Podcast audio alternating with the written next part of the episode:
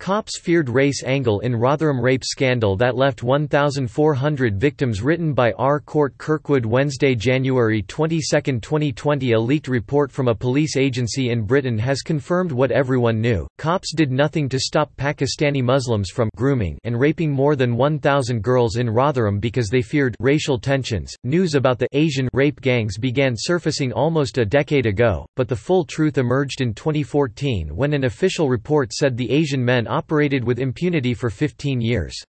Now, it appears, the reckoning has come. An investigatory panel has upheld a half-dozen complaints against cops who ignored the rapes, and a Member of Parliament from Rotherham wants to name names. The latest The Independent Office for Police Corruption, the Daily Mail reported, has upheld a complaint that a chief inspector admitted to the father of a victim that abuse was ignored due to fears of increasing racial tensions. Amazingly, he is said to have claimed with it being Asians, we can't afford for this to be coming out or the town would erupt, undoubtedly it would have, and Britons might well have asked whether unfettered immigration from the Third World is a prudent idea. That said, Rotherham has erupted anyway thanks to the news, which first appeared in London's Times newspaper. Sarah Champion, the Rotherham MP, told the Mail that the cops responsible must be named, and it's difficult to believe they can't be identified. Champion spoke because the report failed to identify a key investigator in the Rotherham scandal. The rapists operated from 1997 until 2013. What we as a town need to see, and definitely for the survivors to get closure, they need to see cases of misconduct, she told the newspaper.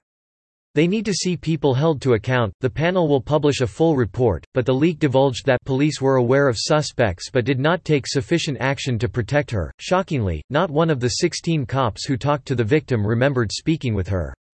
Reported the Mail. Rotherham survivor Sammy Woodhouse said she was not surprised by the report's findings and that no officers were named. She said, We've started to now see perpetrators that have committed the rapes and the abuse being held to the account, but yet whenever when it comes to professionals I feel that we constantly hit a brick wall and I don't think anybody will be ever held to account. The IOPC's Operation Linden was launched in 2014 with 91 investigations into allegations senior officers failed in their duty to protect children. The Metro reported that some of leaks' contents indicate sexist attitudes may have influenced the police's alleged inertia as well as the fear of being seen as racist, as well, the newspaper reported. The girl's father told The Times a fellow high-ranking officer had to confront the policeman after he spoke about his daughter as though she had been an adult doing it of her own free will. The girl had been missing for weeks, but the officer told her father that in his day they used to call them P shaggers and that others in the force saw her as a naughty kid, a teenager playing up, he continued. Prosecutors convicted seven Pakistanis in the scandal last year. One poor girl involved in the case, the BBC reported, was sexually abused by at least 100 Asian men before the age of 16. At the time, the BBC reported that the agency investigating the Rotherham scandal had identified 151 suspects and is running 22 ongoing investigations.